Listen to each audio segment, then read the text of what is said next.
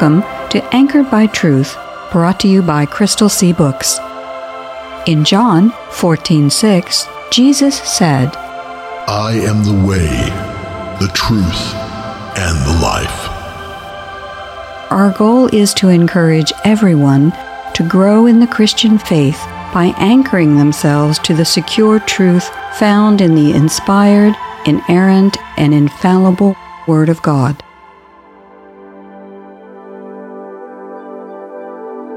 Moses led the flock far into the wilderness and came to Sinai, the mountain of God. There the angel of the Lord appeared to him in a blazing fire from the middle of a bush. Moses stared in amazement. Though the bush was engulfed in flames, it didn't burn up. When the Lord saw Moses coming to take a closer look, God called to him from the middle of the bush, "Moses, Moses." Exodus chapter three, verses one through four. New Living Translation. Hello, I'm Victoria Kay, and today on Anchored by Truth, we're continuing our latest study series brought to you by Crystal Sea Books. We've labeled this series, "But What About?" because a lot of time you hear questions like, "But what about angels and demons?" or "What about heaven and hell?" A lot of questions that people have about the Christian faith occur because Christianity has a supernatural dimension as well as a natural one. This can be confusing to people who have not studied Christianity carefully.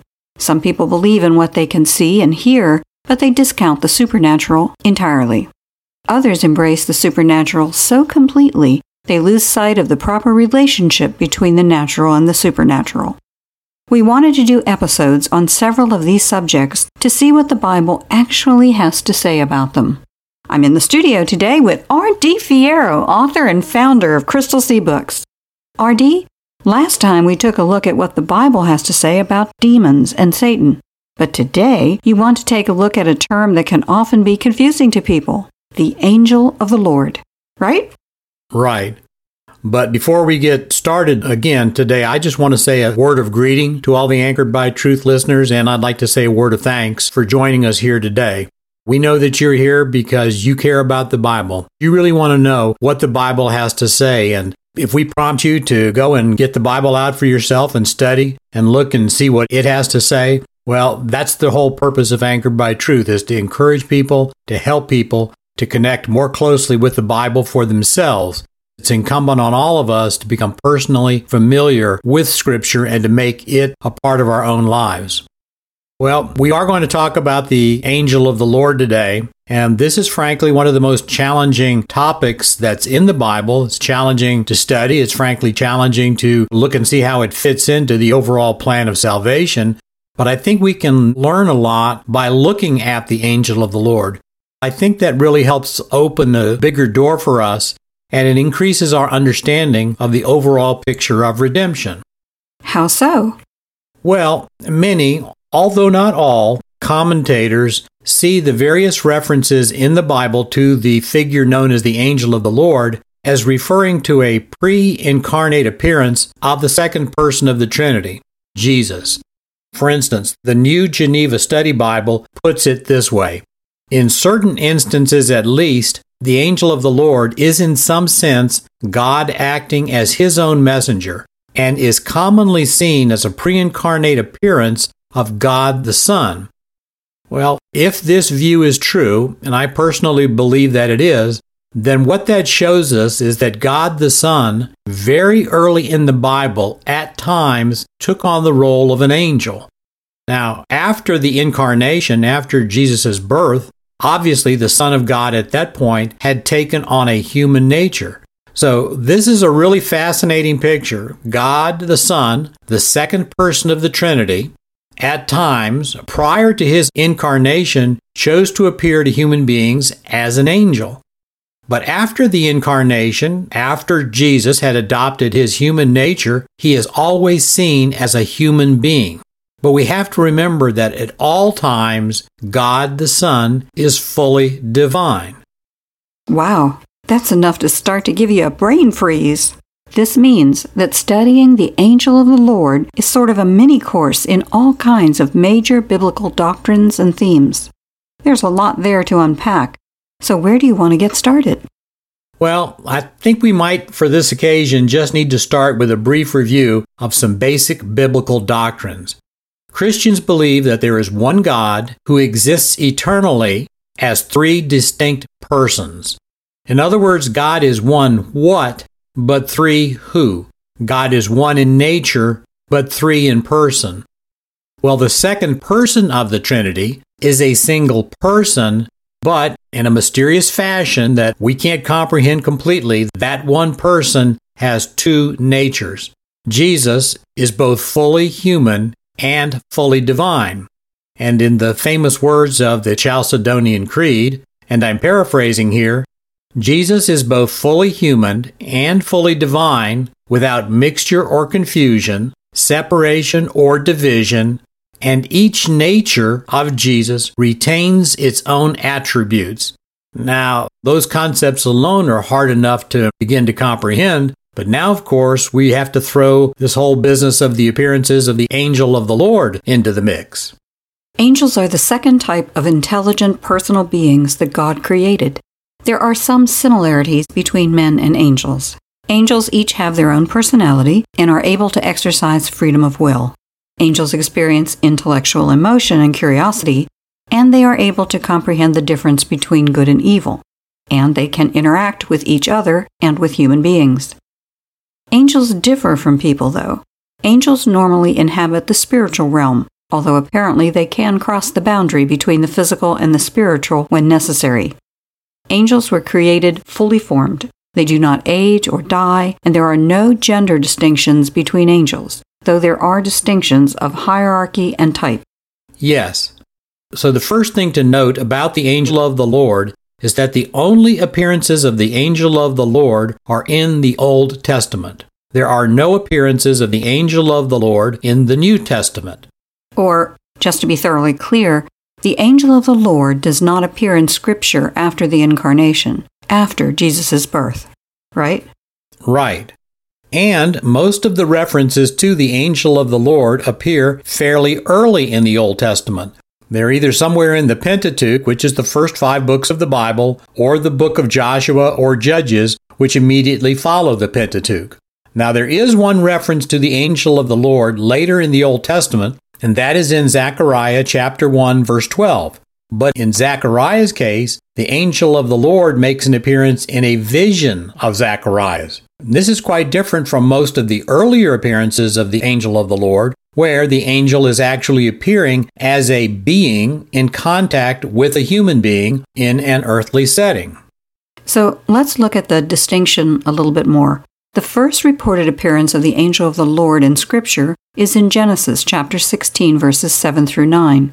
The angel of the Lord found Hagar beside a spring of water in the wilderness along the road to Shur. The angel said to her, "Hagar, Sarah's servant, where have you come from, and where are you going?" "I'm running away from my mistress," Sarah replied. The angel of the Lord said to her, "Return to your mistress and submit to her authority." Then he added, "I will give you more descendants than you can count."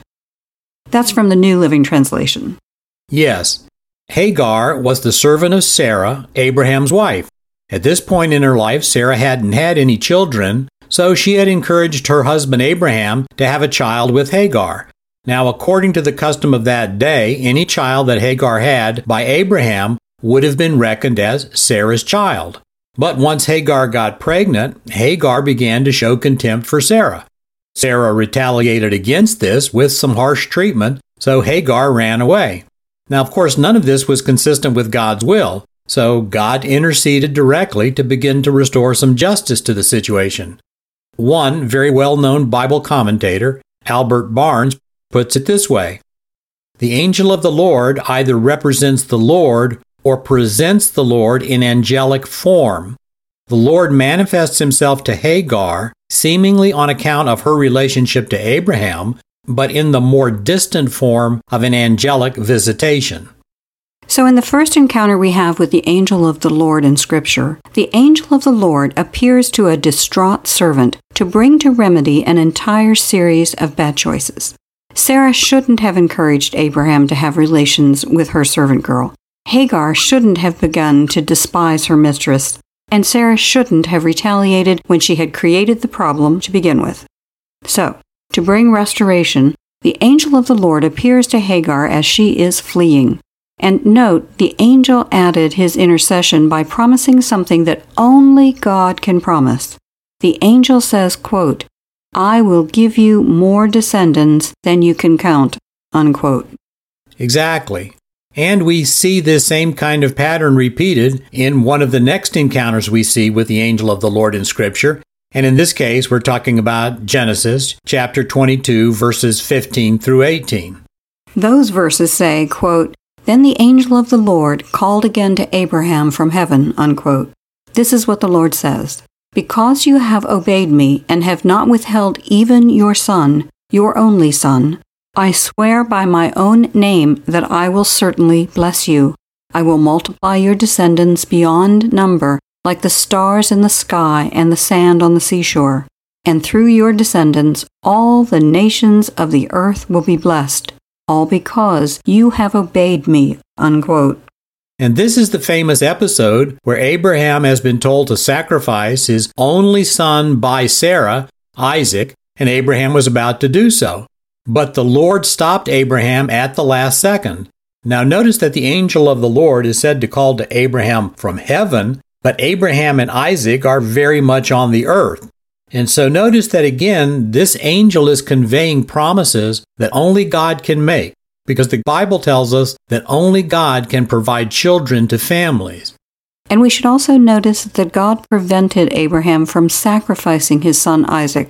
But later, God would carry through with sacrificing his only son, Jesus.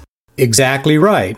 So again, we see the angel of the Lord acting on the earth to further God's plan.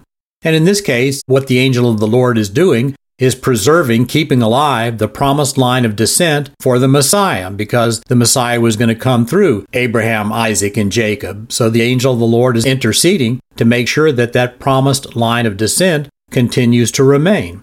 And we continue to see this same pattern repeated as there are other appearances of the angel of the Lord. Certainly one of the most famous appearances of the angel of the Lord in Scripture was Moses' encounter with God at the burning bush. We heard a portion of the encounter in our opening Scripture, but let's just repeat that here as a refresher. Moses came to Sinai, the mountain of God. There, the angel of the Lord appeared to him in a blazing fire from the middle of a bush. Though the bush was engulfed in flames, it didn't burn up. When the Lord saw Moses coming to take a closer look, God called to him from the middle of the bush, "Moses, Moses." And again, notice that the Scripture says that it was the angel of the Lord appearing to Moses in the blazing fire, but then immediately it says that it was God who was the one who called out to Moses. And later in this encounter, Moses will ask God what God's name is. That's Exodus chapter three, verses thirteen through fifteen. Again, in the New Living Translation, those verses say, quote, "But Moses protested, 'If I go to the people of Israel and tell them, the God of your ancestors has sent me to you, they will ask me, what is his name?' God replied to Moses, 'I am who I am. Say this to the people of Israel, I am has sent me to you. Say this to the people of Israel, Yahweh, the God of your ancestors, the God of Abraham, the God of Isaac, and the God of Jacob, has sent me to you. This is my eternal name, my name to remember for all generations,'" unquote. Right. So just to reinforce the point that we have been making, we are first told that the angel of the Lord was the one who was appearing in the blazing fire, but then we immediately find out that it is God who is doing the talking. And of course, this is one of the most important sections in all of Scripture, because in these verses, God reveals his personal name to Moses. Now, in ancient Hebrew, the name that God would have revealed to Moses would have been written with the consonants Y, H, W, H. because ancient Hebrew only used consonants. They didn't have vowels in those days. Later, they added vowel points. Well, when you add the vowels to Y H W H, it most commonly is known as the word Yahweh in Hebrew or Jehovah in Latin. And this is a very important revelation, because with it, God identifies himself by the attribute of his self-existence. The A T S Bible Dictionary puts it this way, quote, "It denotes the self-existence, independence, immutability, and the infinite fullness of the divine being," unquote. So it is very significant that in this one portion of the Scripture we see that the angel of the Lord is identified immediately afterward as God himself. So, of course, the question becomes, how can we understand this juxtaposition, the identification of God so quickly with the angel of the Lord? Well, obviously, one very clear and distinct possibility is to recognize that in delivering this very important message to Moses, God chose to eliminate all intermediaries and do it directly from a member of the triune Godhead. Well, the most likely member who would have done that is the second person of the triune Godhead. And of course, that second person would later come to earth physically as the descendant of Abraham, Isaac, and Jacob. And that second person, of course, we most commonly call Jesus. Well, let's be sure that everyone is aware of what we're talking about. In the earliest parts of Scripture, Genesis and Exodus, God found it necessary to occasionally intervene directly in the affairs of one of his servants to ensure that his plans either stayed on track or were put back on track. The angel of the Lord appeared to Hagar because Hagar was significant in the life of Abraham. Obviously, keeping Isaac alive was significant to the plan of salvation. In Moses' case, God was going to use Moses to free his chosen people from bondage in Egypt. This was both necessary physically to return the Jews to their promised land, but also as a forerunner of what would happen in Jesus' life. So the angel of the Lord is essentially acting as an instrument of the Lord's plans to ensure they stay on track. Exactly. So let's skip forward a little. After Moses led the Hebrews through the desert, he died. Then Joshua was the one who actually led the Hebrews into the promised land, into the land that they would occupy. So to strengthen Joshua for the task that lay ahead of him, a slightly mysterious figure appears to Joshua just as the Hebrews are beginning their conquest of Canaan. And Scripture describes this figure as the commander of the Lord's army. But again, most commentators identify this figure, the commander of the Lord's army, as a Christophany. And it is this figure, the commander of the Lord's army, who gave Joshua the specific instructions for how to defeat the city of Jericho. A theophany is a manifestation of God in the Bible that is tangible to the human senses. A Christophany is a manifestation of Christ to human senses other than when Jesus was physically present on earth. Many commentators will use the term Christophany to refer to a visible appearance of Christ in the Old Testament because obviously at that time Jesus was not yet born. Yes. So if this is a Christophany, and again I believe that it is, then this is also a pre-incarnate appearance of the second person of the Trinity on the earth. And by the way, this is the only time in Scripture that that specific title, Commander of the Lord's Armies, is used for Jesus. But the term Angel of the Lord will be used a few more times in the Book of Judges and a couple of times in the books of Kings and Chronicles. Just as a refresher, the first five books of the Bible, Genesis, Exodus, Leviticus, Numbers, and Deuteronomy, are called the Pentateuch. The Pentateuch is immediately followed by the book of Joshua, and Joshua is immediately followed by Judges. So, as we mentioned earlier, most of these references occur very early in the Scriptures. Yes. So all of these references to either the angel of the Lord or the commander of the Lord's armies, they all tell us something very important. Which is? That Jesus, the second person of the Trinity, was very active in the plan of salvation long before he adopted a human nature and was born as a baby in Bethlehem. And this is important for us to understand for a couple of reasons. First, it reinforces the eternality of Jesus.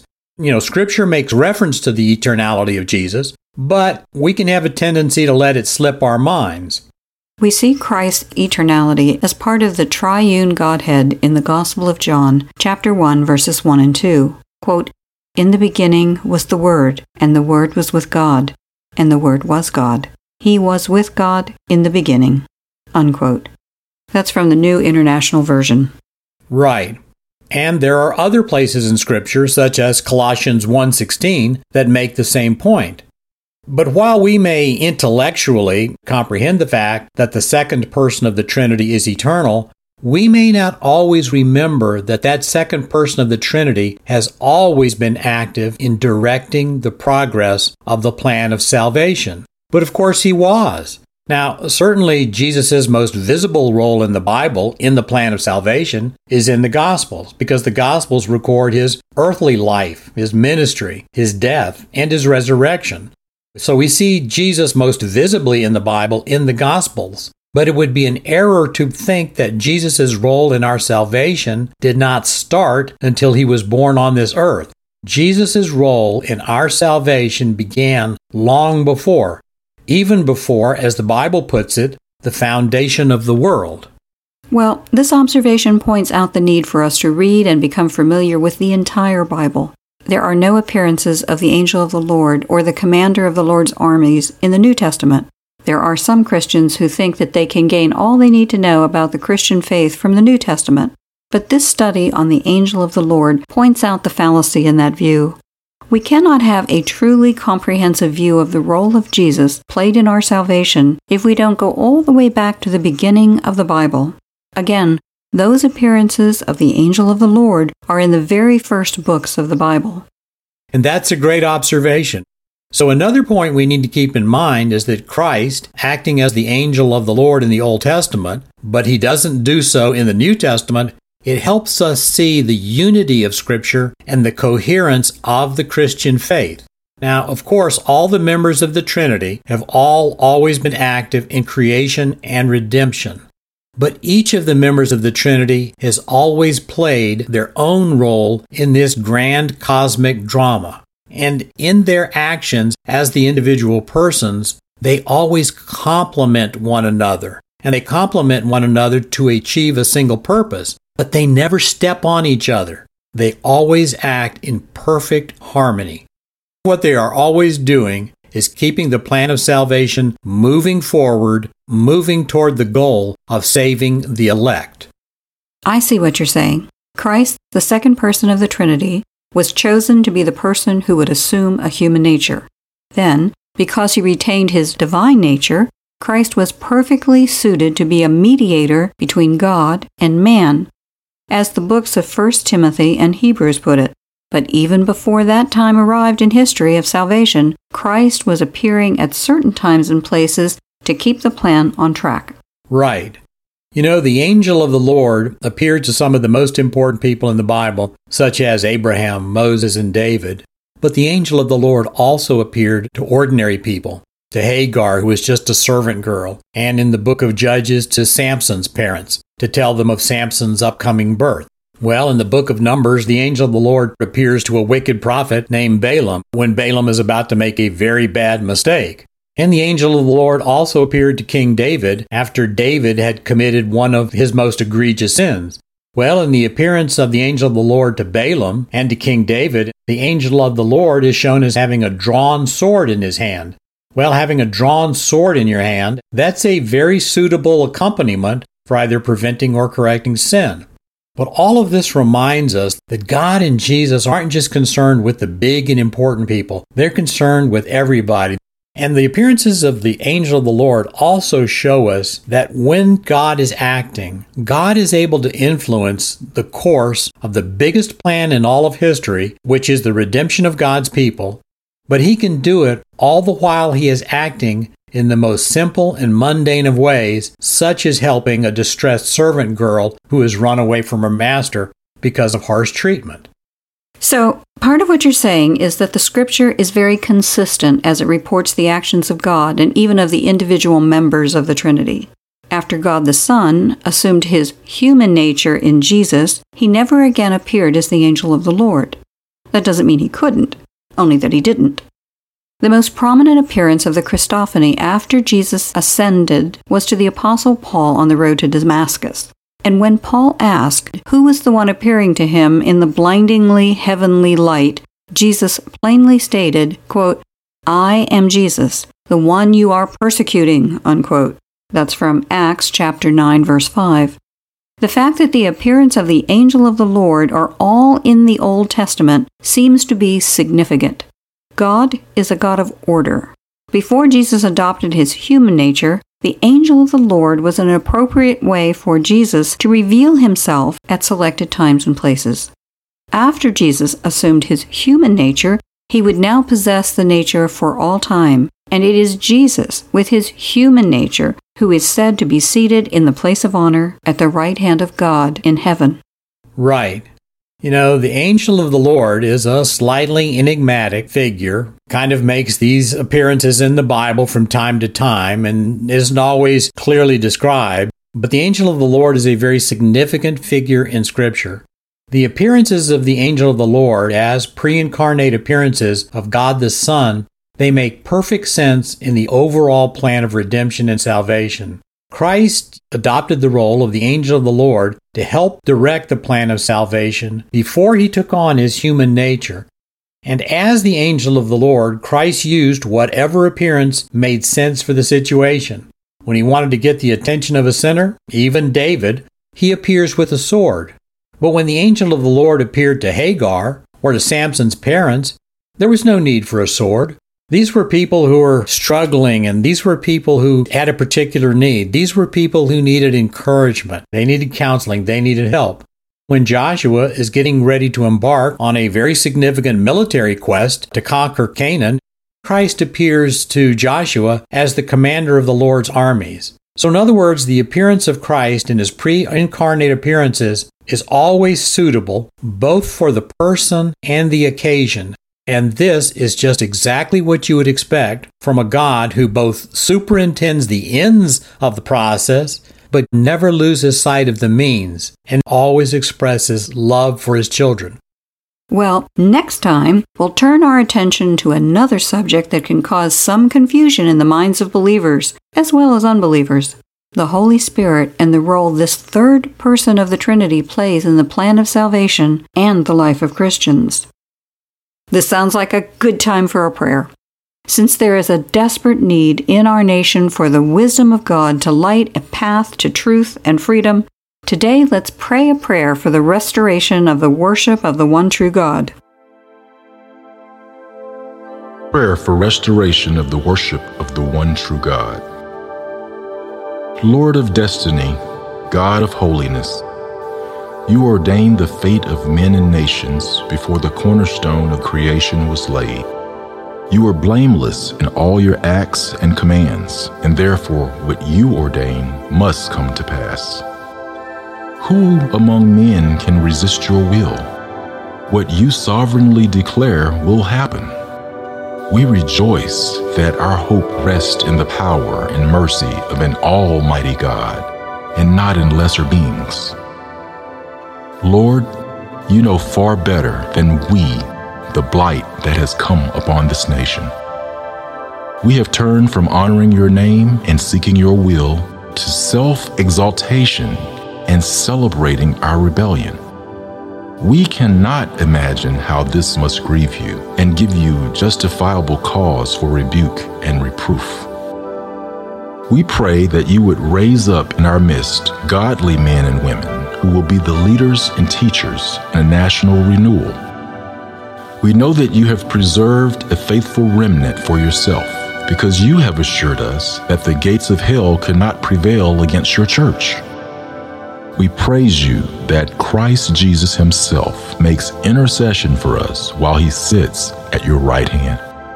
We praise him and offer this and all prayers in his holy name. Amen. Amen. We hope you'll be with us next time, and we hope you'll take some time to encourage some friends to tune in also, or listen to the podcast version of this show. If you'd like to hear more, try out crystal sea books dot com, where we're, we're not famous, but our boss is.